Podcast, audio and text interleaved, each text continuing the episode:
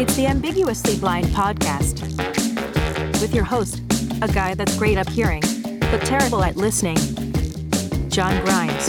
Hey, hey, hey, greetings. Welcome back to the Ambiguously Blind studio. Thanks for tuning in, subscribing, and supporting our podcast experience.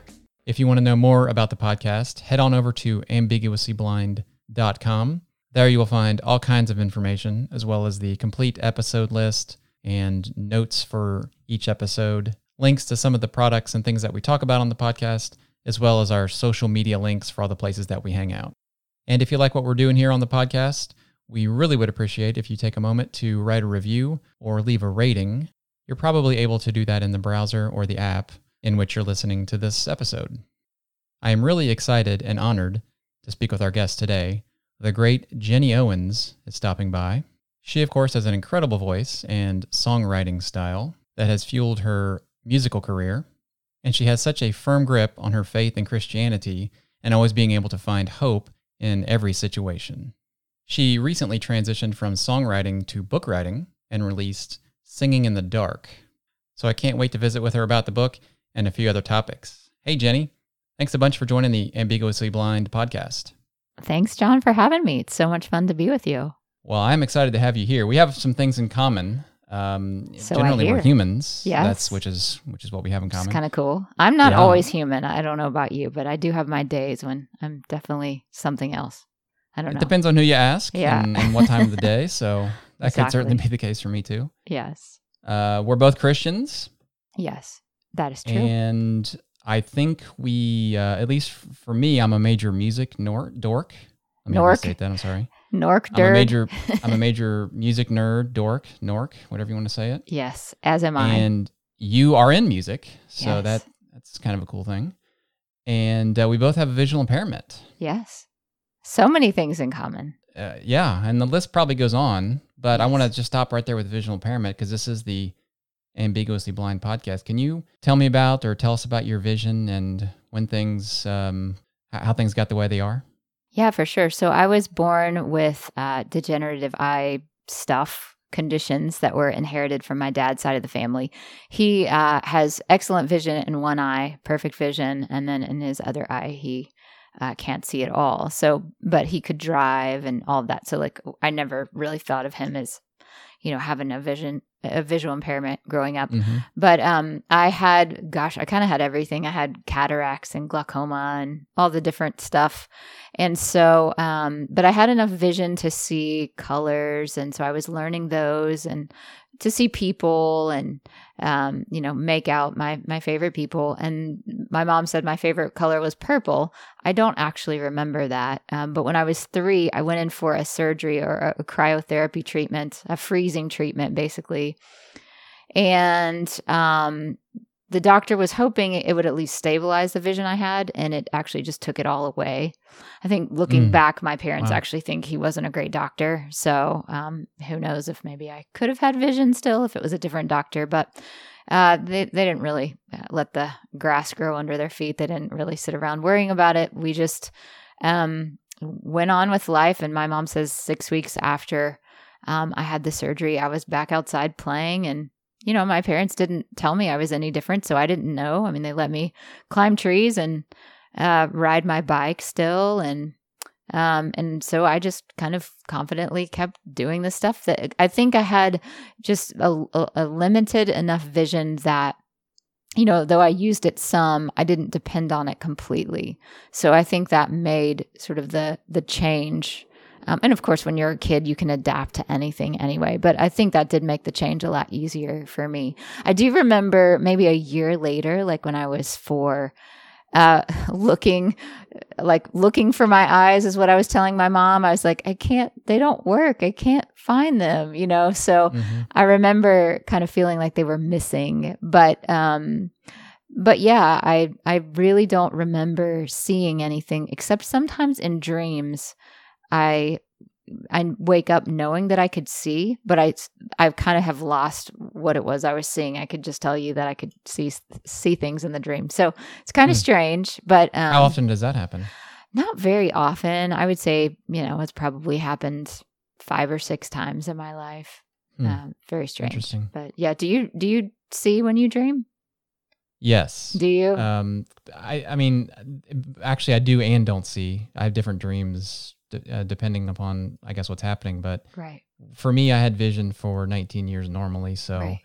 I, I, those would be, you know, I, I would see things as a, as as though I'm younger. But there are dreams that I have that are current, where I do see like it's abnormal, like whatever the dream is, I'm I'm I'm actually fully sighted. Yeah. Um, and then I also have dreams where I'm just like I am now, which is legally blind or ambiguously blind, if whatever, whatever you want to Ambiguously call it. blind. That Yeah. is, yeah. Wow, that is fascinating.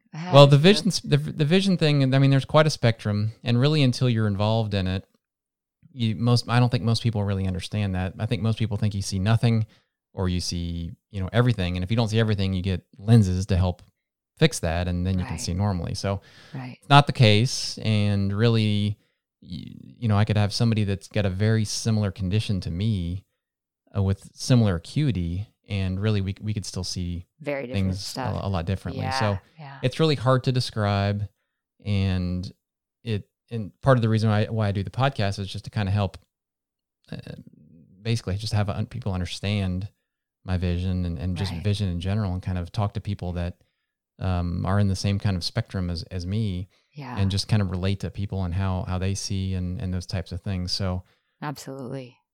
it's unique Yes. for, for most Definitely. Yeah. I think people kind of just think if you can't see, um, even just to, to a certain degree, if you if you can only see, you know, certain things that you're just you're somehow kind of plunged into darkness. Like like I I think I've even heard you say on the podcast before the idea of just you know people kind of meet one person that's blind or visually impaired and they sort of think That's- that's what they think describes the everybody whole is. lot. Yeah. yeah absolutely. and i don't fault people for that Yeah. because you know it, it just that's kind of how things are that's but how we always are. Yeah. that's when part of the reason for the podcast is just to kind of illustrate there are differences. There's lots of times where I interact with people that I wish I had more time to describe things to them, Mhm. but sometimes interactions are so quick that it it just doesn't lend itself to I- I don't have a problem talking about my vision or anything. I, I actually prefer to talk about it Right. um, just because I, I want people to understand. You know, what I don't want people to know is like, I mean, even my neighbors where I live, some of them don't know Yeah. and I might walk right by one of them. I wouldn't recognize, you know, I don't know them, and they might look at me like, oh, doesn't even say hi to me, doesn't even look at me, you know, right? Yeah. So, uh, for those types of social, the the implications for those social things, I'd like people to understand that, hey, you know, John just doesn't really see very well, right. um, but just to look at me, you wouldn't know it, right. and and I ride a bike too. Yeah. Wow, Um, that's just- amazing. just as this crazy pandemic thing went on, we have some small children and we got into the age where we're going to start riding bikes. And all of a sudden it's like, well, I could keep up with them when they're on foot, but when they're on a bike, that's a different story. Right. So my wife got a bike and then I was like, you know what? The saying is that you never forget to how to ride a bike. And I hadn't ridden one for about 20 years and I got on it and great. Now it's, it's scary and Sure. um, exhilarating from second to second because, uh, again, I don't see very well, but I see well enough to be dangerous, which is how I also call myself. Yes, especially on a bike. myself. Be careful out there. Yeah. Yeah. So, but if my neighbor, I'm riding down the, the street and my neighbor sees me on a bike, you know, by myself, um, why would they think there's anything you know, unusual about, about my vision? So, Right. um, it's, I don't know. That's why I just like, I like talking. I like having conversations, I like meeting new people. Yeah. And, um, I like getting the message out there that, um, vision is a spectrum. And, Right. And, um, you, you may be surprised with what happens with what, what people can do with limited or no vision whatsoever. so. Absolutely. Absolutely. And you, you have experience with, uh, you've used a service dog and I- or a cane Yes. throughout the years. I, I have. I use a cane now.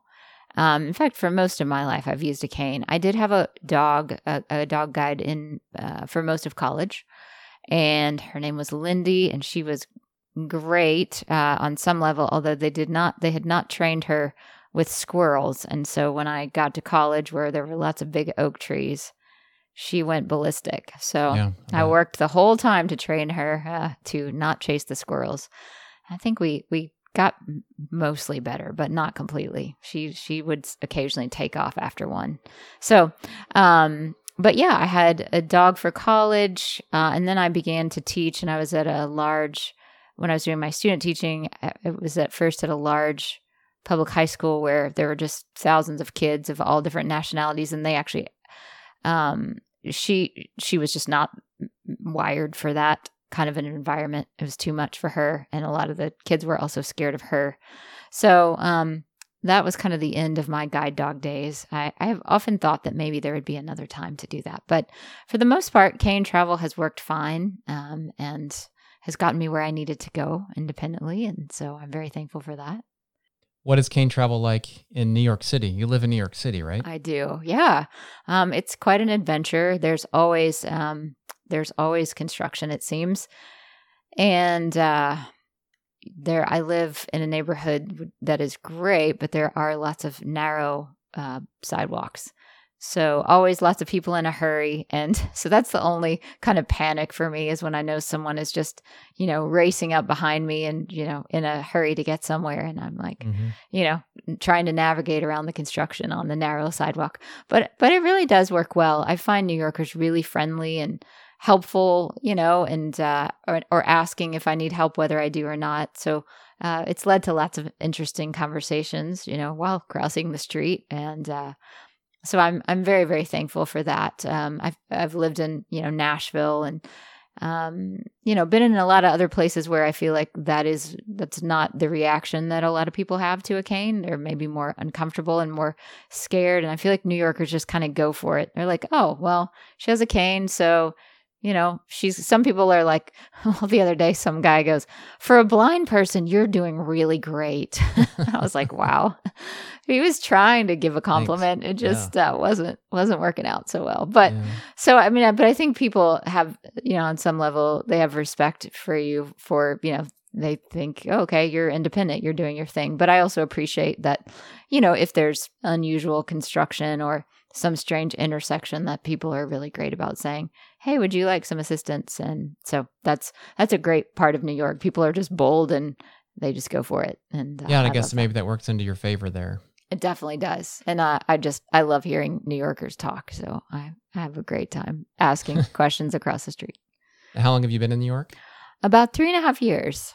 Okay, that's so, a pretty good amount of time. It is, yeah. Do you have plans to stay there indefinitely or not? I You're do. in seminary. I right? am, yeah, in my right. last year of seminary. So, but yeah, I have plans to stay as as long as I can can do it. So, um, hopefully, hopefully for a while. That's good. From a working perspective, is is it easier in the city versus being somewhere more remote, or is it about the same?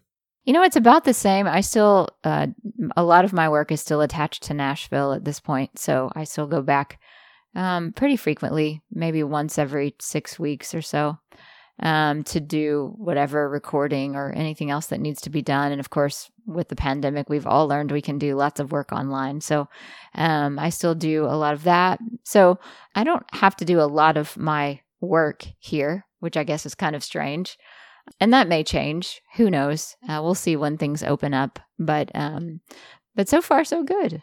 What's the plan after seminary? Mm, I don't know it, that the plan changes much. I would really like to do some nonprofit work in New York City, like work for a nonprofit. I don't know, you know, we'll see if that's a paying job or just something I do on the side and continue. I mean, my main goal at this point is to continue doing what I'm doing. Um, you know, making music, hopefully writing some more books. But if I can kind of get involved in in some social justice initiatives in the city, I would really like to do that as well. So we'll see. We'll see what that leads to, what that means. There's there's a lot to get involved in around here, and I'm I'm still learning. I feel like kind of lost last year with the pandemic, getting to get involved in in uh, too much of that sort of thing. But but I'm I'm starting to get to to dig my toe in the or put my toe in the water a little bit. Yeah, I think we all kind of feel like last year was a was a lost year. Yes. Yeah. It was it wasn't totally lost for me thankfully because I had school to do and uh, I was writing a book and so um, you know having to stay in was uh, you know was pretty actually pretty pretty tremendous blessing for me. Um, now I uh, didn't have to make excuses for why I couldn't go out, and and all also just classes uh, coming online w- was very very helpful. Um, just just kind of made things more efficient. So a lot of people said, "I'm so sick of watching Netflix," and I was like, "What Netflix? I have not watched any Netflix in a long Yeah. time." So that's that. That's what school will do for you, though.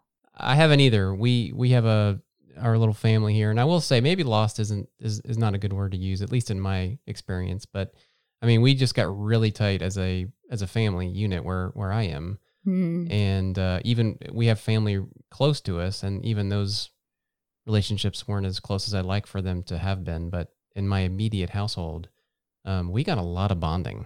Oh, that's So- great. some may even say too much. But we we may have Can you have a too much, though? You know. I, I I guess we'll just know in retrospect. Uh, we'll probably look back on that time as as uh, really tremendous for for what we were doing at the time. But um, yeah, Absolutely. it, it it certainly is something like we have never experienced be and probably never will experience again. Hopefully, anyway. But Hopefully, yes.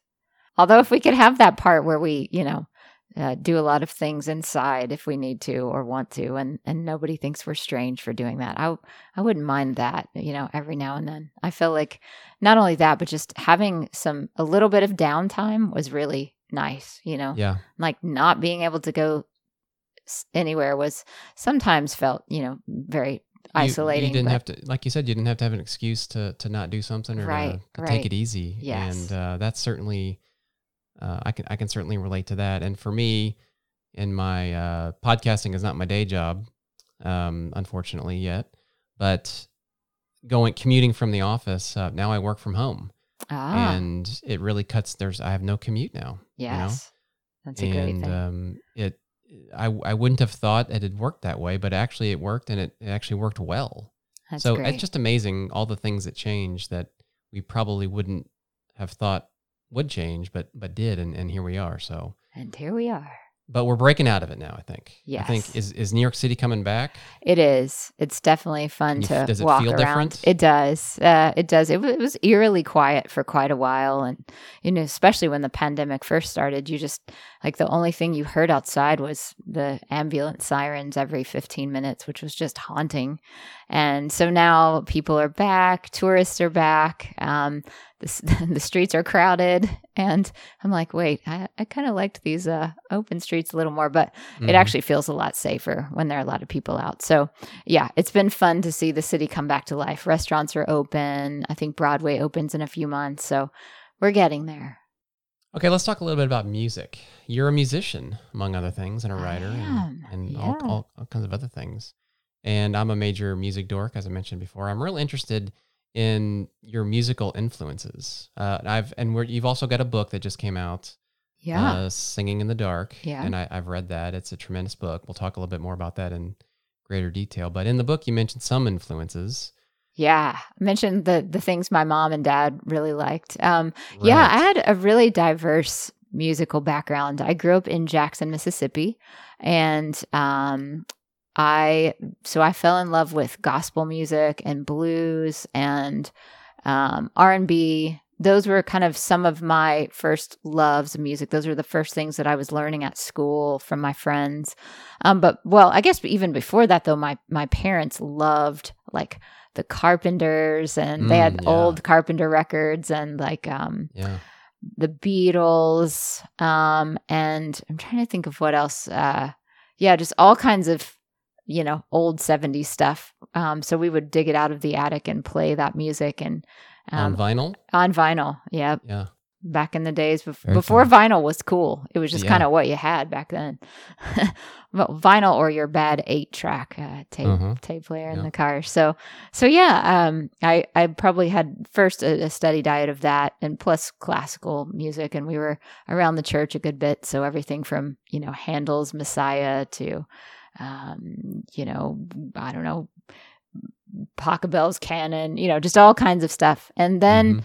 uh, once I went to school, though, there was quite a bit of um, just gospel and R and B, and uh, but I also really loved songwriters. So I remember um, someone giving me some old Amy Grant tapes Um, and just her voice and the guitar and the piano and just the honesty of her lyric, I so appreciated even as a seven and eight year old, hmm um, and was really drawn to singer songwriter. So um, as I went on, you know, there were people like, you know, Stevie Wonder was a huge influence, um, but, you know, people like, you know, and Aretha and Kool and the Gang and lots of uh, 80s bands. But then I also loved, you know, like Debbie Gibson and I don't know, New Kids on the Block. Debbie Gibson. Oh, yeah. yes. Can't forget Kids about her. Yes. Um, but then, you know, when I went to college, I really did kind of embrace the whole singer songwriter thing, which at the time was Sarah McLachlan and Sheryl Crow. And, um, and then I sort of went back and learned, you know, Joni Mitchell and, uh, all kinds of great, you know, James Taylor is a huge favorite of mine.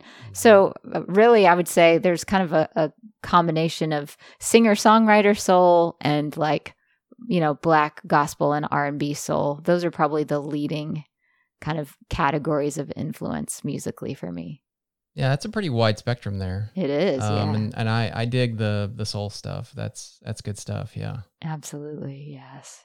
I think my parents danced to the Carpenters at their wedding. So, oh, I love it. um, but I will tell you, I there's nothing better than the uh, Carpenters Christmas album. oh yeah. um, oh man. I in, in in the mix of my Christmas music, I keep I try to keep it at least 50-50 um, with like hymnal type tunes, Yeah. but also pop tunes. yes. And uh, "Sleigh Ride" by the Carpenters is got to be, for me at least. Um, I don't know. She's I just love her voice. Yes, it is And, very good. Gosh, it makes me want to go break out that.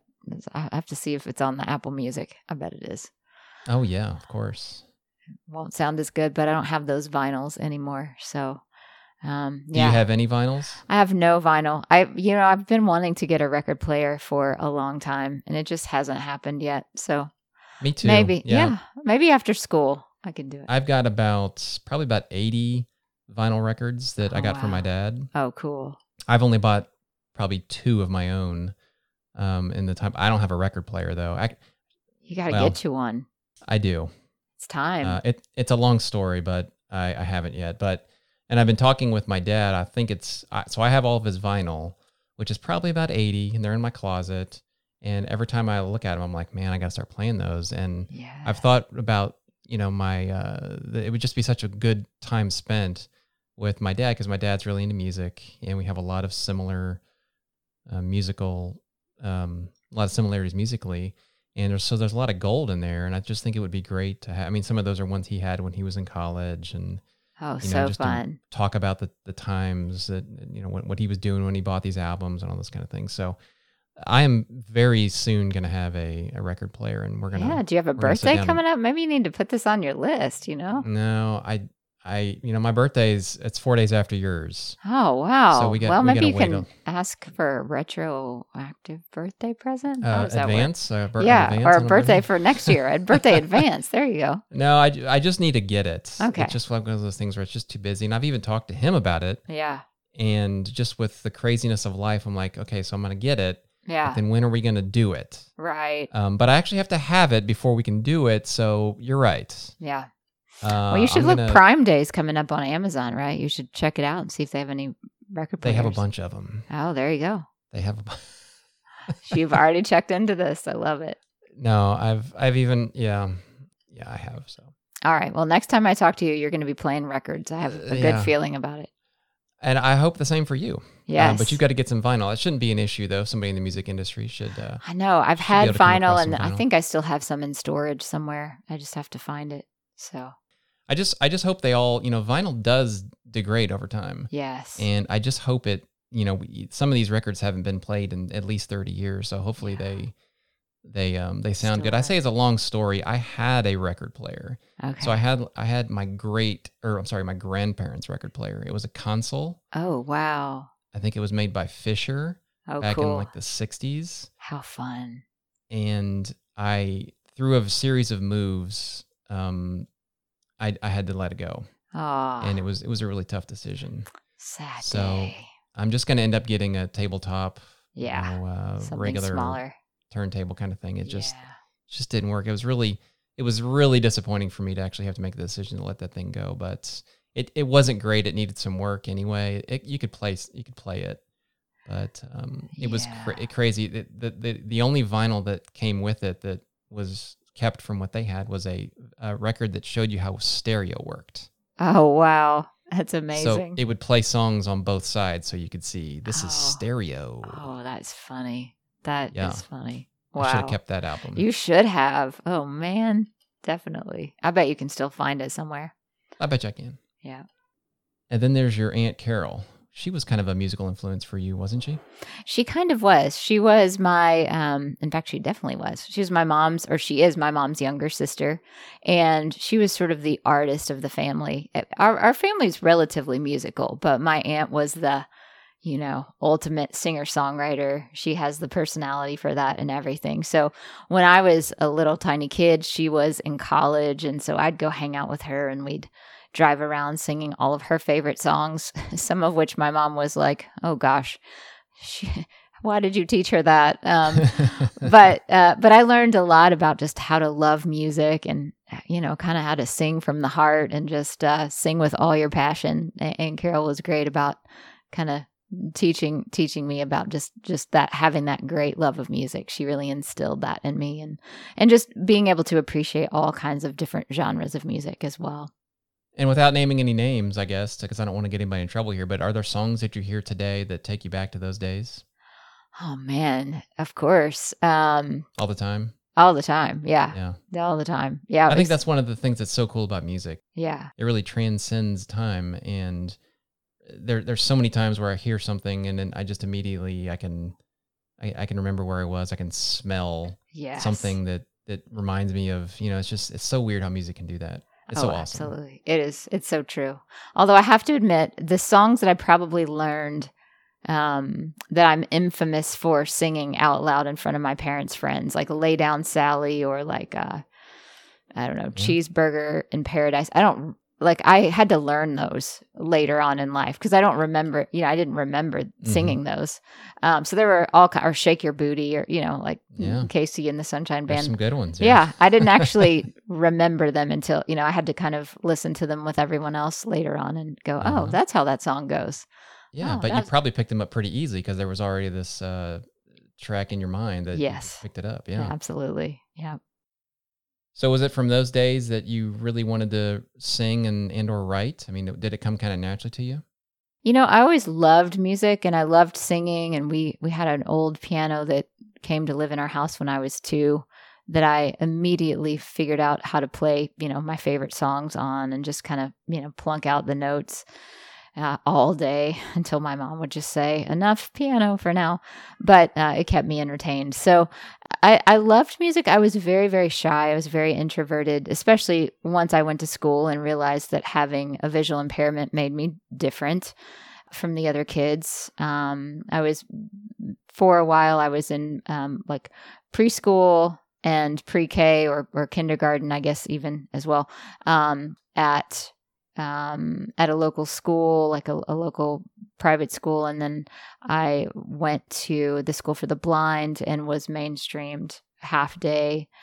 And so I think as I got into school, I, you know, kind of, you know, would find myself like staying in my room or playing the piano when no one was around. And, you know, that was kind of my reflective time, my journaling time. So I started to write songs pretty early on. I think I was seven or eight when I started kind of putting words and music together. And I really fell in love with that process, not because I thought I was going to do it one day, but just because it was kind of my way of, of processing the world and unwinding and, you know, putting my thoughts together, you know, kind of in a safe place where uh, nobody could tell me I, you know, couldn't say it that way. So, um, and, and also just working out, you know, pain at school or working out you know, um, like I remember having a friend when I was in fifth grade that had cancer. And so I remember writing a song for her, and I didn't actually play it for her, but I think it was just kind of working out the pain that I felt for my friend because she was going through this really difficult time.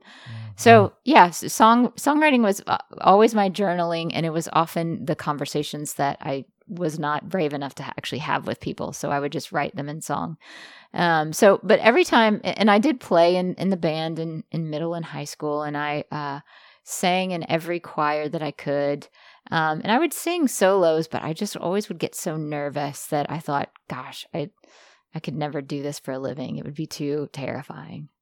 I think in the book too, you also mentioned that singing or writing songs of hope kind of became a, a way of life for you. Is that kind of what you're talking about there? Yeah, it, it really did. I think um, there were there there were very few times where I would write a song that would end in darkness, you know, as it were, or just end down and, and depressed.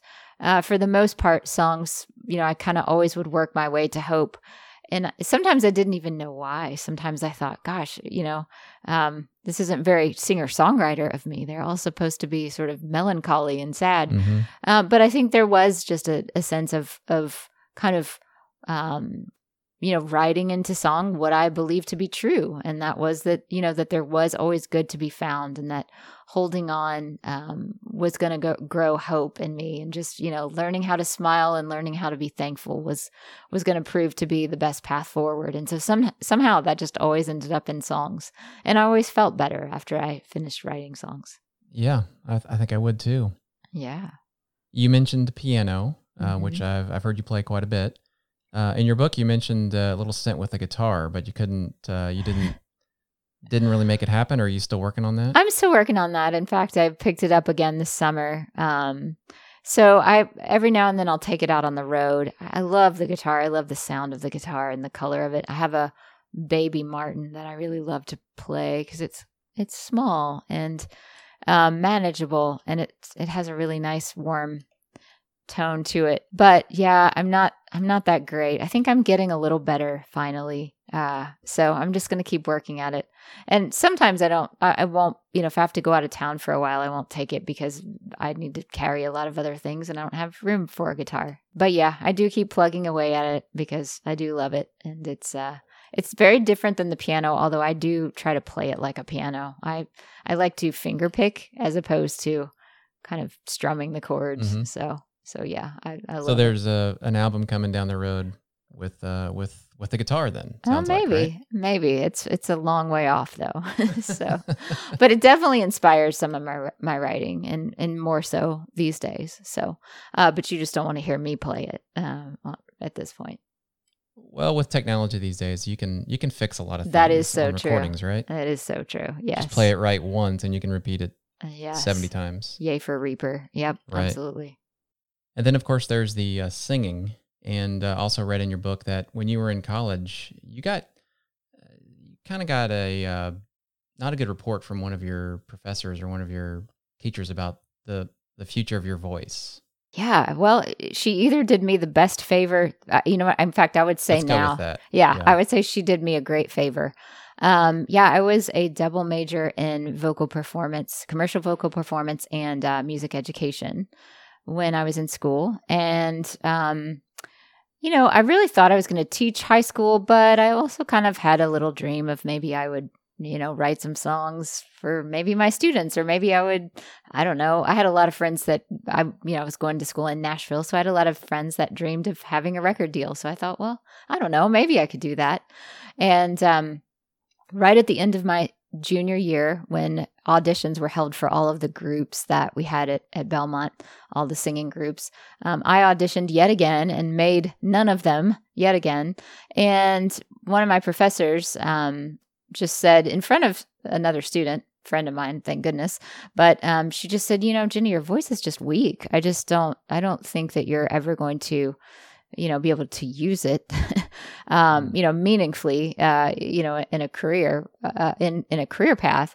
And um, she's like, I don't really know what to tell you to do about it. It's just kind of how it is. And so um, I thought yeah, about it. Tough. Yeah, it really was. It was quite a blow. Um, but what I decided to do was to drop my uh, performance major because that meant that I could get out of school in four years. Uh, so the curse or the blessing of that was, you know, as a music student, you t- you take so many music classes that you don't usually get your general eds, your core classes done in your first two years. So I had a ton of them left to take. So after I dropped my performance major, I spent my last semester um, before student teaching just taking all these really boring general eds like biology and conservation of natural resources, which is now fascinating, but not when you're 21. Yeah. And um, oh gosh, just Western Civ, uh, all these eight o'clock classes with freshmen. It was really something. But I wrote tons of songs during those classes. So um, well, that's that's good. Yeah, yeah, I wrote pretty much my whole first album and well, almost all of it in those in the that year. Um, and honestly, it got me out of school more quickly, and uh, I kind of very productive all around. yeah, like. yeah. It, I just kind of took my hands off of it, and I was like, well, if this is meant to be, if if I'm supposed to do something with my music, it'll happen. And there you go. Was it easy to uh, transition from writing songs into writing books or becoming an author? Is that a normal transition, or is that something you've been working on for a long time, or how did that kind of manifest itself? Oh man, uh, no, it's not easy because songs you only need a few words for. You know, they take up a page uh, max, and that's you know a drop in the bucket when it comes to a book. So, mm-hmm. uh, no, it, it, was definitely different. Um, I co-wrote a book with a friend of mine uh, named Andrew Greer back in 2014, 15, uh, I guess is when we released that, and so that was kind of a taste. Um, but this was the first book that I really had to shape myself. And I was very thankful for the, the fact that I was in school. So I was doing a lot of writing um, papers and having to think about writing a lot more. Uh, and honestly, the, the pandemic was very helpful because I just had lots of time to sit and hash it out until I got it done. So I, I really, um, you know, I kind of dreaded the process because it is so different. Um, partly because of how much space you need to fill up and and also you just realize there's a lot you can say in a song that could be kind of ambiguous. There's there's our word. It's you know? word. yeah bing, bing. yes. It could uh yeah it could mean a lot of things and you can let people read uh into it whatever meaning you want mm, whatever yeah, meaning sure. they want to. Uh and that's not as true with writing a book. I mean you have to mean what you say so you have to say it well so people know what you mean and mm-hmm. that was probably the hardest thing for me because you know you that means you don't always want to use language that that is ambiguous. You want to be clear, and uh, especially in talking about matters of faith. And the company that I was writing the book for was a company that you know wanted wanted me to speak not only of my story but also just my journey of faith. And so I wanted to be very clear about that. So that yet it was another way that I was grateful for just those many hours to just sit and work at it. It was probably one of the I mean, other than school, it's one of the first things in a while that I have just had to sit and just plug away at for hours and days to to figure out how to do it well. And then on the other side of it to to learn how to edit well, which I, I actually began to enjoy the editing process. You know, in music, one of the things that you have to do is you check mixes. So after you know after you've finished recording the song, the the mix engineer is you know working on getting all the levels of the different sounds right, mm-hmm. and you mm-hmm. might listen to a mix twenty times or fifty times or hundred times sometimes, and you're like, oh my gosh, I can't listen to this again. Well, when you read chapters that are you know however many ten to twenty pages long multiple times you're like okay i'll never complain about mixes again you know? It's just a walk in the park comparatively mm-hmm. but but yeah it was it's a different process. It's a lot you know longer. It's um, a lot more precise uh, precision is necessary but uh, it was a lot of fun. I really really think it, it was a blast to do. Did you feel a calling to do that or what was kind of the impetus for writing it? Well i would say um the primary primary impetus was uh, talking to um, some friends that work uh, in in books and music in Nashville that I have worked with for a while, and um, a book publisher kind of saying, "Hey, do you want to write a book?" and I was like, "Well, I've had this idea," and uh, so as I sort of created a, you know, a book. I can't think of the name of it right now, but like the book. Um, well, I can't think of what you call it. The book pitch sheet. Uh, let me think of what you call it before, and you can just edit. Yeah, I know. Manuscript. Um, now, as I created, well, as I put together the information to to sort of pitch them the idea for the book, you know, I had to have an outline of the chapters and uh, you know a good bit of um, well actually i turned in a, I think the introduction and, and the first chapter and that actually just kind of all fell together and felt you know, pretty cohesive. Of course, I edited a lot later, but um, I was able to kind of see the bigger picture. And so that kind of made it feel like, okay, this is something I actually could do. This this feels like it's it's the next step. It's the right thing, and I, I'm really thankful because, um, you know, being a, a full time musician and not having gigs last year, it was great to have the book and and that project to dive into. Um, so so yeah, it it's kind of worked out to be a calling, whether I saw it that way or not. I think we've mentioned it, but the title is "Singing in the Dark." Uh, finding hope in the songs of Scripture. Right. Yeah. And we'll have it linked on the website for the for the uh, podcast. But anywhere books are found, uh, you can find the book. Yes. And there's also the audio format, which I am just I love that. That's how I like to consume books. And you recorded the audio book, which is like double bonus. So how was that experience?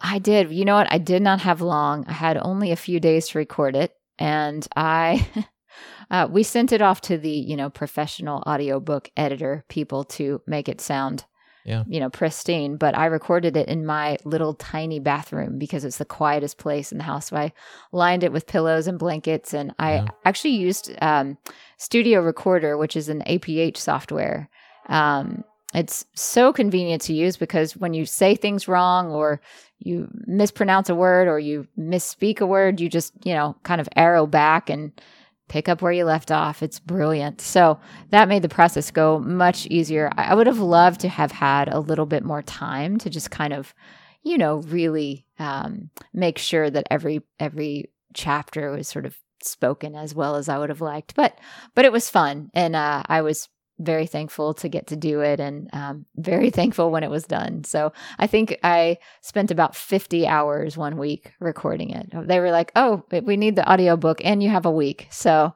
uh so yeah, it no was a- pressure or anything. yeah. Well, it sounds great, Oh, and thanks. none of that comes across in the recording. I mean, I'm not maybe the most discerning ear, but um, I, I I didn't detect any any abnormalities or anything. I think it sounded great, and I think it's just so awesome too when the author reads their own work um, because you know what the words mean right. and you know Yeah. how to make the appropriate inflections and tone for certain things and it just it, it seems to be so uh, it seems to come off so perfect at least for me as the reader Oh, that's so cool. Yes, I agree. I do love when authors read their books. I, I can't listen to my own book. It's like, you know, it's Yeah, sure. I- horrifying, but right. yeah, I, yeah. I, I don't listen to these podcasts either because it's my voice is just so terrible but no, it's great. um, it's it's so great when the author. Uh, I, I feel like it's such it's a much more true representation of the book, and I, I just like audio Yes. the audio format. Now, again, I'm um, visually impaired, legally Yeah. blind. I can't read text unless Right. it's as big as um, you know my house. Yes. So it's it's not not easy for me to uh, read things. right. So I, I get things digitally. Uh, I use VoiceOver. I use um, software on the computer. Yeah. ZoomText, JAWS, things like that to to turn text to speech. Right. But those are all very robotic, and Yes. they're getting better as as as technology improves. But when you have a human reading, uh, it's it's just so much. It's a normal. Seems like a normal experience, you know. Definitely. And yeah. I feel like I'm getting the same experience that anybody would be getting listening to the audiobook, and that's it's just where when the when the author's reading it, I feel like I'm getting the I'm getting the true story. Yes, you probably got some helicopters too. And in my book, I there was most of the, the days that I was recording for whatever reason, there were helicopters that would circle, and so I would have about a five minute window that I could record, and then I'd have to stop. And while it went by, Wow. and I was just maddening. Yeah. So it doesn't sound like the recording process is a real it's a real gym the first time well, we made it through, but I was like, no, I just would start. uh, I got to where I would start at like 4 a.m. Like I would just kind of warm up my voice, have my coffee, and start recording because I was like, there's not going to be helicopters at 4 a.m. surely. So that helped a lot when I kind of figured that out. But, um, but yeah, no, I like, um, I like audiobooks too. It kind of depends on what I'm reading for. I find that in school, I can use the synthetic text, um, but I, I like Braille. If I need to comprehend something, I have to use Braille Yeah. um, and take notes and, and or like mark up the book. Mhm. But Yeah. um, but yeah, but I, I I I agree with you, especially if I'm reading anything that's fiction or um, just I don't know any kind of book where I'm I'm learning things for for leisure. Then I I love to listen to uh, the author read it if I can. you mentioned at school. Let me ask you this: What about uh, Braille? Is it easy to learn Hebrew in Braille? You know, it's doable. I I I quite liked it. I mean, it, it was so hard, but it it was really it was really a lot of fun. The challenge. I mean, is I think learning Hebrew by itself is hard anyway, but then Sure. learning it in Braille can't be. it's just got to be. Well, the thing about Braille is, you know, you have a limited number of of options for characters. So I took three semesters of Greek and then I took three semesters of Hebrew, and a lot of the same, a lot of the characters overlap, uh, obviously, but they mean different things. So you have to just remember what language you're reading in. So now that both are, now that I finished with both, I do find that like when I go back, I have to be like, wait, what does that sound like? How does how do you read that? Because um, you know, they it just all overlaps. I mean, same with Spanish or English. You know, you have a limited number of characters that you can Mhm. create. So you you kind of go, oh man, what what language is this? So that's the that's been the hardest part. I think is now trying to make it all stick in my brain and remember what I'm reading. And then I presume when you were doing the the recording for the audiobook, it was in Braille and you're reading from the Braille. Yes, I had my braille display in my lap. Um, yeah, in fact, I even was using, I used all kind because I actually had to send my BrailleSense Polaris, which is what I usually use, uh, in that week because one of the dots was not working, and they sent me a like a replacement to hold uh, to have, and uh, one of the dots wasn't working on that. I'm like, I can't read this on. So anyway, so I used a braille display. I used an old BrailleSense OnHand to read a lot of it, and I usually had like a blanket covering my hands as I was reading, so that you couldn't hear the braille. hmm Yeah, I it, it sounded great. So Cool. um, you're, you're Thanks. pulling back the curtain here on, on some things I you don't really have to. It sounded great. Well, it, it's fun. I mean, it's fun because I know people like to know what you did and how you did Yeah, it. so. absolutely. And it's a tremendous book, also. Thank and you. for me, reading it was was pretty quick uh, because it was like a. Um, I, I think I read it like in two sittings, Oh man. or listened bless to it you. rather. Gosh. Yeah, uh, it was kind of like a little Bible study though, Yeah. um, because there's so many great stories and scriptures that you go through, and all the people and the characters that you talk about. yeah. Uh, I think it's really put together well. What what was for you? What was the most fun part about writing it or or producing it anyway? Well, I think one of the things that I am a huge proponent of is the idea that there's much hope to be learned in in the words of Scripture, and that you know. Uh, even for many people who would call themselves Christians, they kind of go, "I don't really know what to do with this book. Is does it apply to me at all?" And so I um, look in each chapter. There are ten chapters, and in each one, I kind of look at a, a what I call a song from Scripture. Some of that is l- more loosely, you know, defined as songs, um, but but different passages that I, I feel like can teach us some element of of how to live in the world. You know, some element of fi- finding hope in the world. Um, and so I um, look at those stories, but then I weave around that my own sort of personal journey of you know learning to find hope learning to have faith in a difficult situation. So um you know i, I kind of walk through some you know some things that are kind of i don't know more surface level like when i learned to put on makeup you know when i was uh, a 12 year old and, and i just thought this was going to be the best thing in my life. And then you know as you realize as a 12 year old and certainly as a blind person learning to put on makeup is you know it's not easy. You got to count swipes and things like that. So there's stories like that. And then uh, i sort of relate that to the story of hannah um, who was the mother of samuel. And um, was uh, a person that a woman who had been childless and living in a society when um, you know if you were a woman who could not have children you had no value in the world and so um, just kind of talking about her transformation and the song that she comes to sing because of um, sort of her prayer to God and how he works in that prayer. And I kind of talk about my journey of, of blindness and, and learning that I didn't always have to, you know, muster strength on my own, that that's not what it was about. So there's stories like that, but then there's also stories of, I talk really candidly about just kind of feeling like music uh, was my way of belonging in the world because I realized it was a, you know, bridge that can connect me with sort of the sighted world or, or whoever not even just the sighted world but whoever else you know could hear my songs and relate and hear their own stories in those songs and so um, i talk honestly about how that almost overtook my life just because i sort of was like, well, everything has to be about music then. Everything has to be about growing the career and doing the next thing. And of course, when you place all of your value on on something like that, it, it's gonna things are going to go awry and uh, yes. fall yes. apart, and you know you, you that that never works well. So all kinds of different stories, and then I just try to connect them to stories that and songs that I have found hope in uh, from the scriptures. One of the things I thought was cool was how you talked about um, as a as a youngster maybe uh, how you would memorize music. You used to talk about trying to read music, uh, you know, like braille music. It's yes. you kind of need your fingers for that, so it's hard to play the piano and yes. and and you you compare that to learning or memorizing scripture and and you use that probably in life in general, but especially I'm guessing in your in your school stuff now. Yeah, you know, one of the ways that I got through Greek and Hebrew was I just started to sing everything because you have to learn all these paradigms and, you know, uh, verb patterns and whatnot. Mm-hmm. And so um, I just would sing them because then you kind of offload it. You know, you're not, you don't have to remember anymore. It's just in the song. And so it's just stuck in your brain. And so then I kind of thought, man, I should just start doing that with scripture and with all kinds of other things that I need, need to memorize.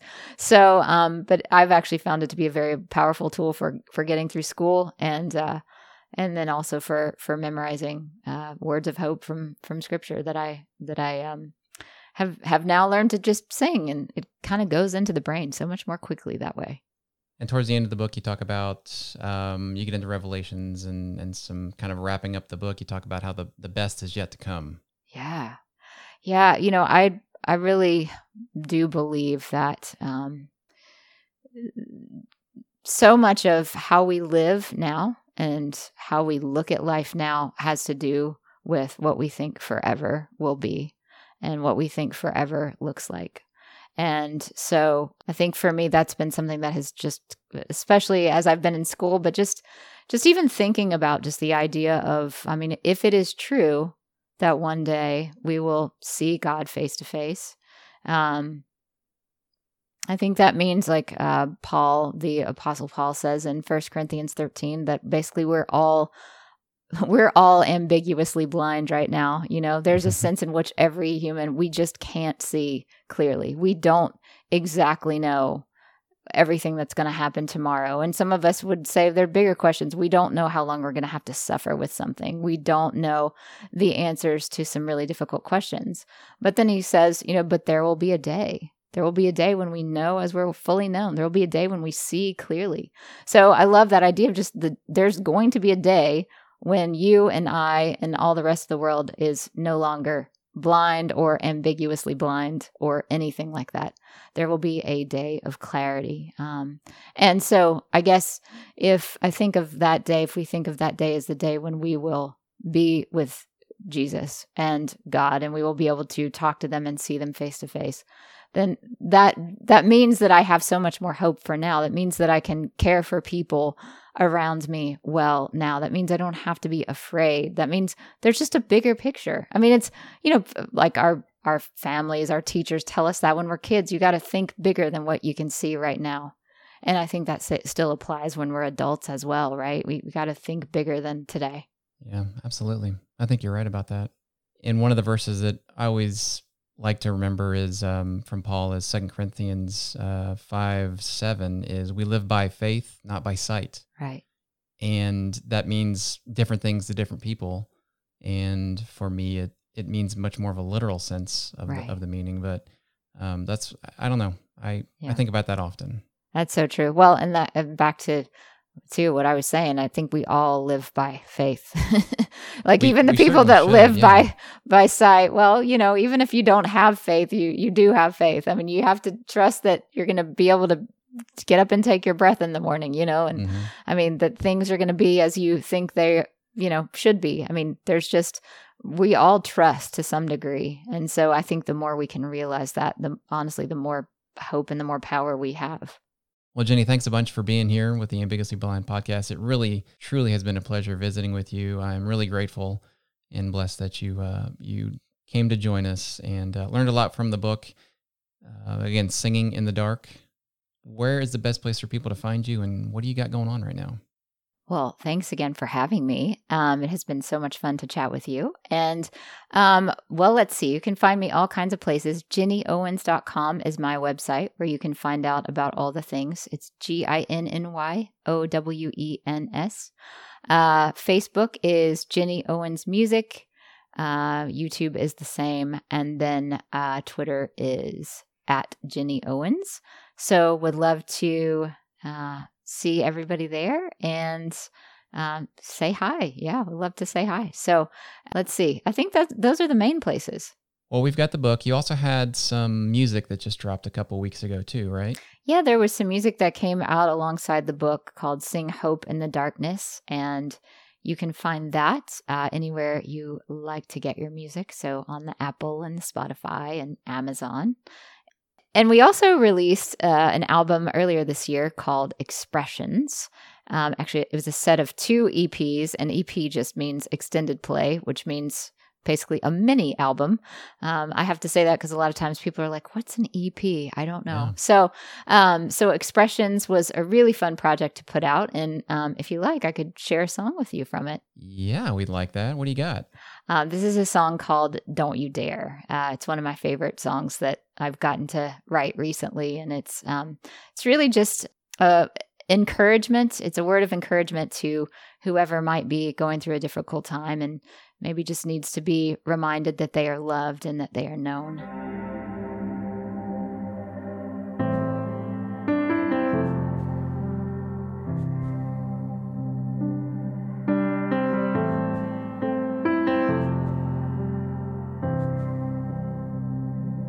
Don't you know your smile lights up the darkness and your eyes set the world on fire? You should know you're more than just this moment in time. So take a breath and hold your head a little higher. Don't you know? There's purpose in your story. So don't hold back and keep it to yourself. I know it's hard to see the love surrounding you.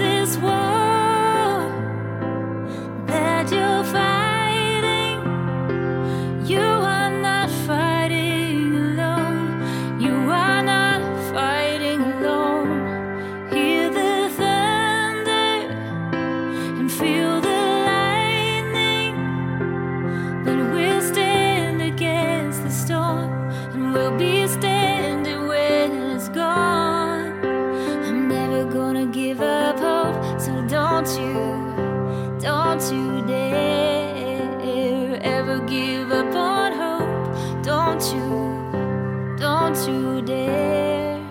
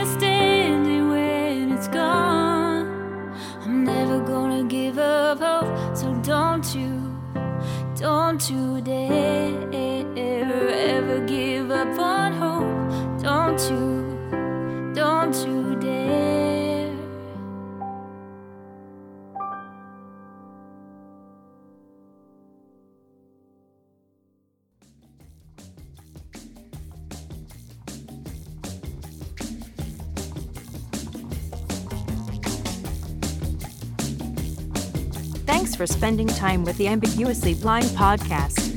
Please rate and write a review wherever you subscribe.